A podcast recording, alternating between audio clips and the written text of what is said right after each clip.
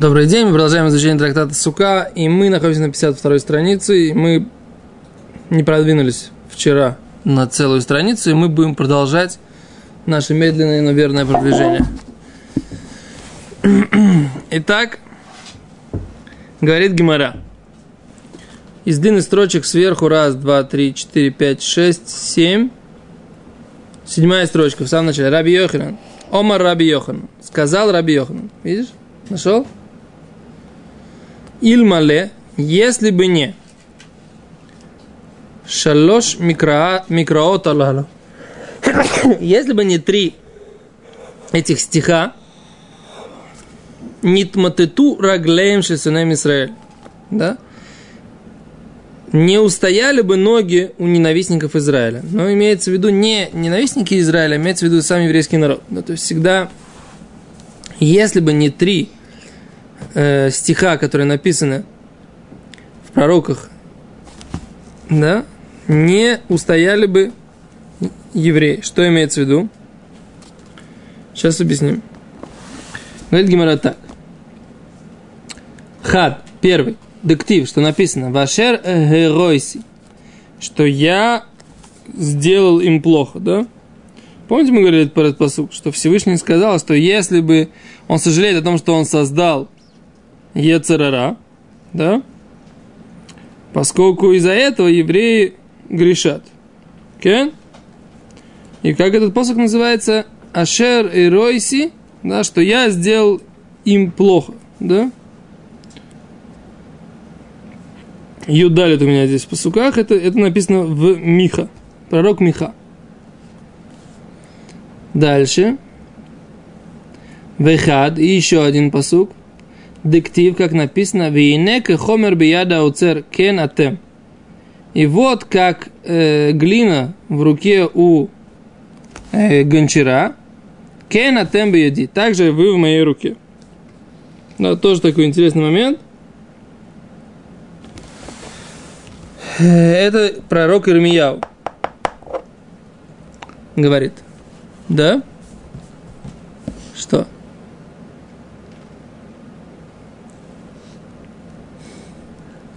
Выидах. И третье. Васиройси эслев хаэвен мипсархем.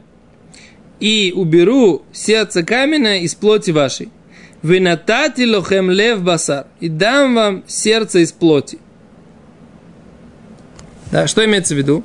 Во всех трех этих посуках, да, всех трех этих стихах написано, что Всевышний как бы говорит, что причина, собственно говоря, того, что еврейский народ грешат, Грешат или что их сунним, как бы есть... э, Не, пока тут не про, не про сину, не про ненависть. Пока про...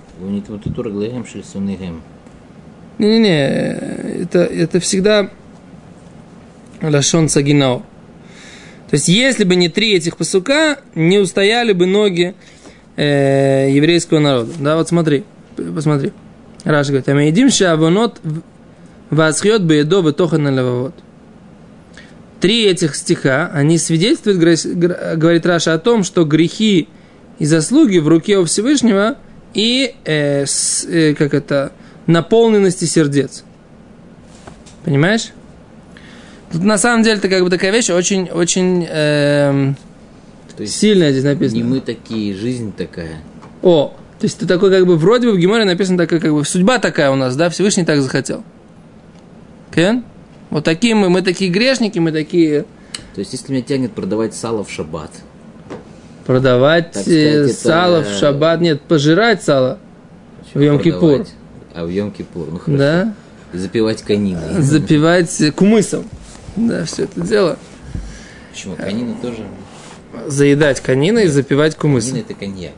А, извини, я думал, так сказать, я не в теме. Э, но на самом деле, опять же, это гемора, она- ее тяжело понять, как бы, что имеется в виду. Это же понятно, что есть понятие свободы выбора. Это Рамбам пишет, что это правило, что есть свобода выбора, и что Всевышний пшат можно не заставляет человека грешить. Это это не сайон. У тебя не сайон. Ты можешь, так сказать, ликошель. Можешь и в нем выстоять. Нисайон Но. больше, чем ты можешь сделать, тебе все равно не дадут. Окей. Но имеется в виду, что не сайон, то таки у тебя да есть. То есть испытания у тебя есть, и Всевышний тебе посылает это Получается, испытание. что, э, то, что тебе Всевышний посылает испытание, скажешь, так он тебя, не знаю, присылает желание там попить конинки в Йом-Кипур, заесть салом. Да, а как бы в итоге итоговое действие, оно, по идее, оно как бы талуй быха, хотя наперед уже известно, что ты сделаешь Всевышний. Нет, наперед известно, что ты делаешь Всевышнему, это отдельная тема. Это мы уже говорили вчера. Я говорю другую вещь. Предположим, Получается, что Всевышний имеет косвенное отношение к тому, что я грешу. то есть он ставит, как бы он ставит передо мной вот это вот э, То, что я грешу, вот ис- это желание, испытание и желание, он мне дал. а я должен, так сказать, как бы его преодолеть. И вот это вот преодоление, оно в моей руке. Но Всевышний как бы обвиняет сам себя и как бы признает, что он, так сказать, выстроил вокруг, все обстоятельства вокруг нас, и он это выстраивает. Понимаете, почему мы это объясняем? Потому что что здесь написано? Понимаете, вели противоречие? В Рамбаме написано. Рабхайм, э, мой Рабмой Хайм Луцата тоже пишет, да, что если основная вещь, которая, которая есть у человека, это то, что он сам может приобрести цельность, да? То есть Всевышний хотел дать добро, когда творил мир, и человек может и должен получить это добро только каким образом? Собственным трудом. Потому что каким образом это добро, которое он получит, оно будет подобно как бы тому добру, которое есть у Всевышнего. Точно так, как Всевышнему оно принадлежит не бесплатно, а по праву, поскольку он сам его хозяин, точно так же мы должны стать его хозяин, хозяевами. А как можно стать его хозяином? Только если мы это заработаем. Как мы можем это заработать? Если мы будем выполнять заповеди. Всевышний специально, говорит Рафхайм Мойшхайм специально создал э, иньоним хашоним хаэле шельшлеймы свихисорен шазахарну. То есть он специально создал э, вещи, которые приводят к цельности, и вещи, которые приводят к э, недостатку. И так вот, желание приобрести цельность, да, и, и желание, желание пойти к недостатку, да, это и есть, так сказать, вот это вот работа, которую человек должен выполнить. Выбор. Да, но здесь в Геморе вроде бы на первый взгляд написано не так. Написано, что я уберу из вашего, из вашего, то есть я сделал им плохо, я уберу каменное сердце, И второй, ну, второе, это каменное сердце, да? это третий. Это а, третий, да. И что вы в руке у меня как, э, глин, как э, глина в руке гончара.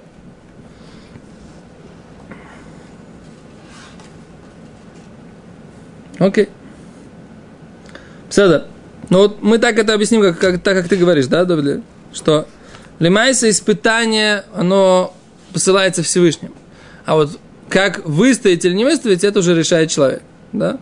И это его основная задача. Поэтому Всевышний как бы признает, что испытание от него, это поэтому называется, что я им сделал плохо. Потому что что, он имеет, что Всевышний имеет в виду? Что вот эти испытания я им послал. Да? То вот этот посуд, в котором написано, что вы в моей руке, как, э, как глина в руке у гончара, я вообще, в принципе, не считаю. Почему, почему этот посук? Почему этот посук, в принципе, показывает, что у нас э, как бы нет свободы выбора, что Всевышний за нас что-то делает? Но мы в руке у Всевышнего, как, ну и что, ну, а свобода выбора-то, может, остается. Да. Зачем вообще это нужно? Что, то есть нас как-то это обрадует, что Всевышний признает, что он сам это сделал? Ты видишь, что в Гиморе написано? То есть нас? Ну, конечно, если бы не три этих посука, нас бы не было возможности устоять. Написано же. Ильмале шалош микраот халалу нитмадету раглем шлисунеем шлисраэль. Кен. Если бы не три этих посука, луа ярану шарут Ты ламон. говоришь, что Сунеем Шлисраэль это лашон сагинаор. Кен, барур. Лашон сагинаор это когда обратно. Но обычно это говорится, когда... Раши, когда- Раши, посмотри. Это не я говорю, это Раши написано. Мейдим шабанот вазхиот бейдова тохена левавот.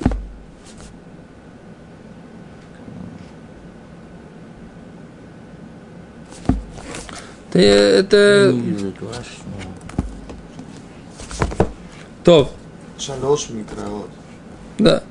Шлуша микроот. Шельша. Это псуким. А что Сунеем Исраэль это... это лашон сагинаор.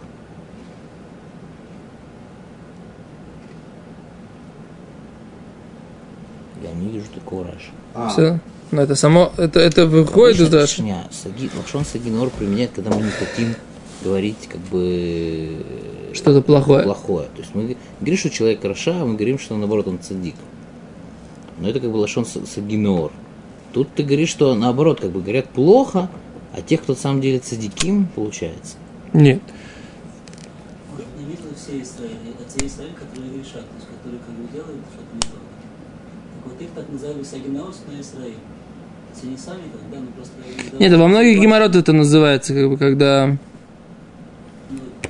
имеется в виду, видимо, те, которые которые решат, то есть не, не все. а как дословно Раши, то, что говорит Раши, как Раз говорит так. Амеедим есть три пасука, три стиха, которые свидетельствуют о том, что грехи и заслуги в руке его и содержание сердец. Да? То есть это говорит о том, что Всевышний как бы решает, Какие? будет ли у тебя заслуги или будут ли у тебя э, грехи, И содержание сердца. и да, и, и что содержание сердца, что? Но это на самом деле, это вещь понятная. Вот это как раз вещь очень понятная. Человек, на самом деле, э, рождается, да, вот, рождается в семье у э, большого кого-то праведника, да, его там с детства учат, он растет, да, и него уже, так сказать, изначально его готовят ко всему. И он уже, в принципе, с молоком матери и в поведении родителей уже видит какие-то вещи, которые он воспринимает как элементарная вещь. А другие люди до этого должны дойти, так сказать, негр, который родился в Гарлеме. Где его свобода выбора? И где его э, стандарты поведения? И, и что он впитывает с молоком матери? Как ты можешь говорить о том, что у всех есть св- своя свобода, одна и та же свобода выбора? Понятно, что свобода выбора у этого человека, который родился в доме у Мишпаха Соловейчик, и какой-то нигер из Гарлема, совершенно разные люди, правильно? Поэтому очевидно, что Тохана Левовод и заслуги, человек, который родился в Миспахат Соловейчик, он сидит всю жизнь и учит Тору. В принципе, ему это как бы самое нормальное состояние для него. И заслуги его, они как бы, ну, негр из Гарлема, из Гарлема тоже может сделать шуву. может, А вопрос- но негр из Гарлема, у него точка э, выбора совершенно в другом месте.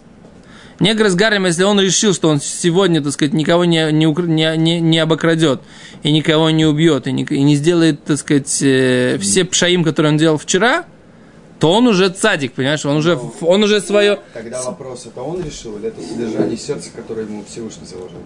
О, нет, вот это вот я хочу сказать, что вот этот момент вот решить сегодня, так сказать, об- э, обворовать кого-то или нет, это его решение. Это не Всевышний. э, А где мы это видим в Талмуде? В Талмуде пока мы это не видим, это знаем из Рамбама. Сейчас в Геморе мы видим, что как бы, что Всевышний дает возможность заслуги и греха, и Всевышний как бы заполняет тохан левовод, да, содержание сердца.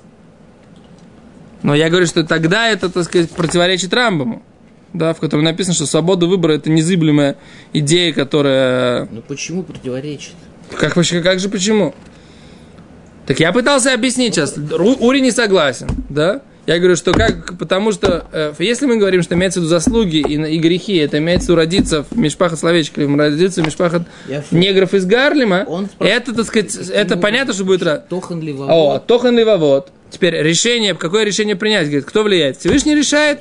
Или... У тебя есть испытание. Или я. Испытание, допустим, не знаю, э, хочется налево пойти там погулять. Или, не знаю, пойти некошерный пойти. Это тохан. За тохан и за тохан. Э, Это, не знаю, кому-то легче, легче, легче, как сказать, э, Секунду, секунду, не противостоять, закончил. противостоять походу налево, кому-то проще противостоять, пойти не поесть что-то, по- точнее, наоборот, противос- противостоять походу, Желанию. поесть что-то некошерное. Может, он вообще, как сказать, у него физически как бы он к еде не, не относится. Для него это, как сказать, даже не, не искушение какое-то, понимаешь? Это тохан. То есть ты говоришь, опять же, это все дано, разное дано. У Разное одного, дано. у одного есть в сердце, так сказать, Оно не желание, какие-то физические, то есть как бы э, окружение. окружение, в котором И он обстоятельства. помещен, а именно тохан самого сердца, куда его тянет. О, то есть качество его. Просто одним Вчера- словом, Вчера сказали, что у Рава была яцера большой духан, да? да. В то время он направлял, нужно направлять. Да, да, да, беседа. Но мы сейчас как бы тут еще, еще, одно, еще одно какой-то, какой-то момент дополнительный сейчас. Ты понимаешь то, что Дойд Леви объясняет или нет? Он говорит, что Тохарный вовод, который, можно сказать, в Раши, это качество его, которые у него в сердце живут. Не решение. А желание и решение? Не, решение. принятие решений, э, вот это, это зависит от человека. То есть, Да, да, да. Это логично. Тогда все объяснимо. Все предопределено. ну, тогда, тогда мне, мне немножко все равно непонятно эта гемора. Она как-то тяжело, так сказать, как бы идет у меня. Мне непонятно, Потому что- что, почему ты решил, что это Сагинор. Мне непонятно. Ну, А, поверь мне пока. Ну хорошо, я пока... Пока поверь, пока. Я тебе потом докажу. равно. Хочешь, можешь открыть метифту и посмотреть, э, что они так объяснили Много тоже. зовут.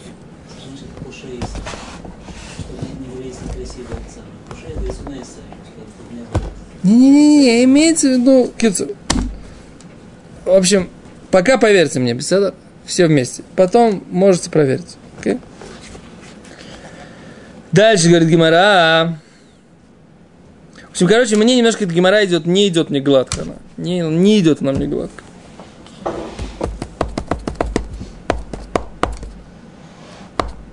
Трамбом идет не гладко, который, который в, в Перек Вав Милхот Чува, да, в котором он говорит, что свобода выбора это один из постулатов, который как бы основной, да, в иудаизме, что есть много противоречий, этому говорит, ну знаешь, что все эти противоречия, как бы можно их объяснить, потому что это основная вещь. Всевышний ни за кого не решает э, идти вниз или идти вверх, по большому счету.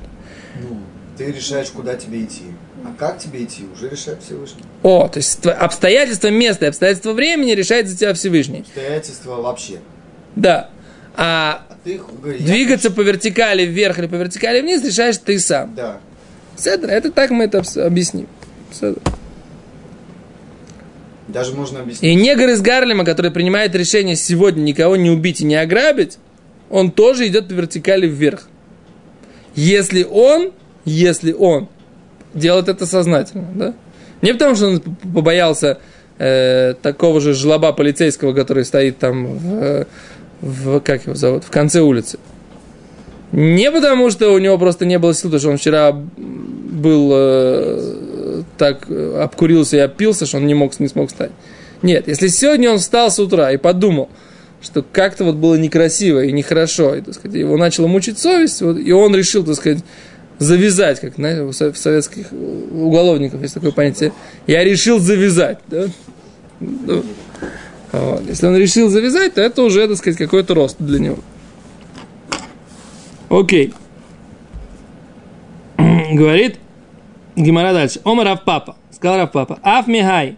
И также э, еще один стих, который написан в э, пророке Ихискель. Написано так. Вет, вет, вет рухи этен бекербехем. И мой дух дам внутри них. Да, Всевышний говорит. Веасити это шербы хукай телейху мишпатай тишмор васитем. И сделаю так, чтобы по моим законам ходили, и мои законы соблюдали, и сделайте их. Да, то есть Всевышний говорит, я так сделаю, что вы э, начнете соблюдать. Это мы тоже много раз говорим, что Всевышний говорит, умаля шем лукеха, если вавхова левав зареха. Да, Всевышний как бы обрежет нам сердце. То есть Всевышний сделает какое-то духовное какое-то действие, которое позволит нам слышать. Мы это видим постоянно в наше время, да? Где было 30 лет назад или 40 лет назад, или как бы, как Рамой Шапира говорит, после войны, шестидневной войны, началось движение, массовое движение возвращения к Торе. Да? До этого было движение только отхода от Тора, в принципе. Понятно, что были какие-то единицы, но массово, когда, так сказать, люди начинают вдруг воспринимать, что атеизм, например, или всякий сионизм, или коммунизм, или другой национал-социализм, да, все эти измы, они на самом деле не самые логичные теории, а гораздо логичнее э, воспринимать Тору, да, то, что есть Творец, который создал этот мир. То есть был период, когда это все как бы не воспринималось людьми. И вдруг сейчас есть период, когда люди это да воспринимают, это можно, люди готовы это услышать. Понятно, что есть, которые, так сказать, не готовы, но имеется в виду, есть какое-то массовое явление, что для людей это считается нормальным, люди это слышат и готовы это принять. Это, так сказать, как бы такое явление духовное, которое Всевышний создал. Окей, но мы видим опять же, что все равно в этой, в этой, в этой волне как бы есть люди, которые могут э, захотеть, а могут которые не захотеть. И в этой волне может продвинуться глубже, может продвинуться дальше, может продвинуться меньше, да? Понимаете? То есть все равно свобода выбора-то остается, как бы, получается. Окей, дальше говорит Гимара. Говорит Гимара, приводит посук из э, Захарья. Да? Не знаю, сейчас посмотрим, зачем Гимара это приводит. Пророк Захарья говорит так. Виране Ашем Арбаа Харашим. И показал мне Всевышний четырех ремесленников. Да? То есть, поскольку говорили про Машихим, про, про Машехов, то приводит этот посук из пророка Захария, который говорит, и показал мне Всевышний четырех ремесленников. Спрашивает Гимара, ман нигу арба харашим. Кто это четыре ремесленника? Омар Рав Хана Барбизна. Сказал Рав Хана Барбизна. Омар Раби Шимон Хасида. Сказал Раби Шимон Хасида. Машех бен Давид, это Машех сын Давида. У Машех бен Юсеф, это Машех сын Юсефа. В Элияу, да, и пророк Ильяу. В Коэн Цедек. И Коэн Цедек имеется в виду Шем, да. Праведный Коэн имеется в виду Шем бен Нох, да. Так. И они называются четыре ремесленника. Говорит Раши, почему? Мешихим, Шнехем, Харашим, Машехи и Бен Довид, и Бен Йосиф, они ремесленники. Почему, говорит Раши, Лебиньян Бетамикдаш, поскольку они будут строить Бетамикдаш. Элияу, пророк Ильяу, Хараш Эвен, Шибана Мизбех Беара Кармель. Ильяху, пророк Ильяу, называется ремесленником, потому что он э, как бы выточил камень и построил жертвенник на горе Кар- Кармель. Вемацинуши у атидли ишталех. Говорит Раши, мы находим, что он в будущем будет послан. Векоен цедек и праведный коен. У шем бен Ноах. Имеется в виду Шем, сын Ноаха, Веникра Хараш, и он называется ремесленником, говорит Раши. Вейхазек Хараш Асацурев, Убеберешит раба мефареш лабы малки цедек шибали крат Авраам, бархов и хизков и корох хараш альшем биньяна тива шибана и мавив. Да? А Шем бен Ноах, его упомя- называют ремесленником за, за счет того, что он построил ковчег вместе со своим отцом Ноахом. Да?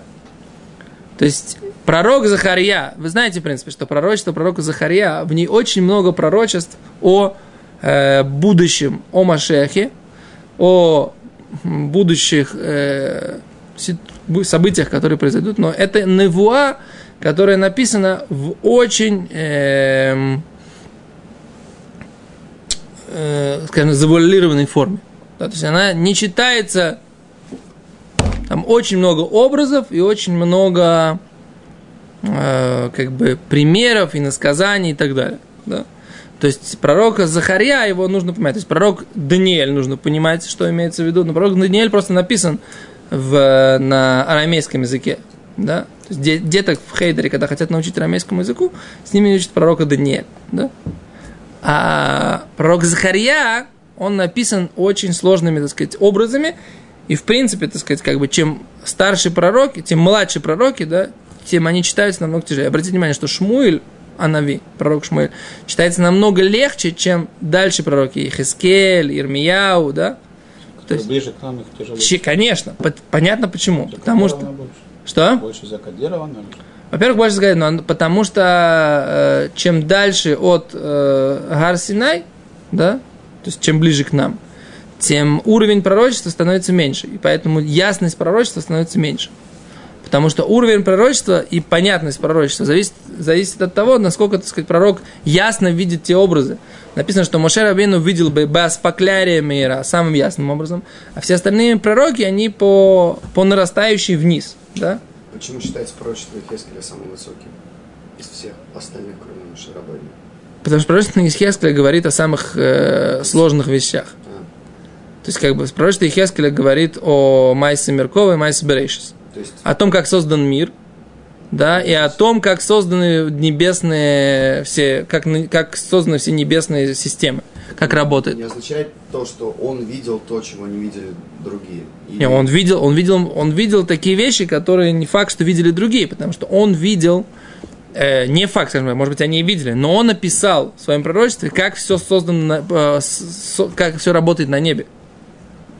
Каким образом, так сказать, он видел там ангелов таких, хайот, офаним, престол славы Всевышнего, как они вокруг этого престола, так сказать, летят, как они прикрываются крыльями, да, так сказать, как они говорят, э, к душа, прославление Всевышнего, да. То есть это те вещи, которые не видели э, все пророки, не описывали другие пророки. Поэтому это считается, что он знает, э, каким образом э, он видел что-то, что, что другие не видели, или, скажем так, или не описывали. Потому что у нас есть такое правило, что только те пророчества, которые необходимы для будущего, они записаны. Пророков было гораздо больше, чем столько, сколько у нас книг, да? Э, Пророков. 48, да? 24 книги пророков Писания, но, но самих пророков 48, по-моему, если я не ошибаюсь. Да? А почему только это? Были, были десятки тысяч, может быть, миллионы людей, которые доходили до пророческого уровня в, э, в те поколения, когда пророчество было возможно. Это, в принципе, как бы нормальный уровень был для людей, которые, которые стремились ко Всевышнему. Да? Это, Противоречие, один видел нова такая-то, другой такая, не было спора. Садр, не знаю, как это работает. Это... Так много я. Понимаете, так сказать, мудрецы сказали, что, что просто записаны только те НВО, только те пророчества, которые нужны на поколение. То, что не нужно на поколение, просто не записывалось. Человек там увидел пророчество, что ему делать в жизни. Это что-то автономное для него. Нет проблем. Делать, что надо, записывать это нет, нет, нет никакого смысла в этом. Окей? Он видел пророчество, как правильно воспитывать своего сына. Ну, это не актуально для всего народа.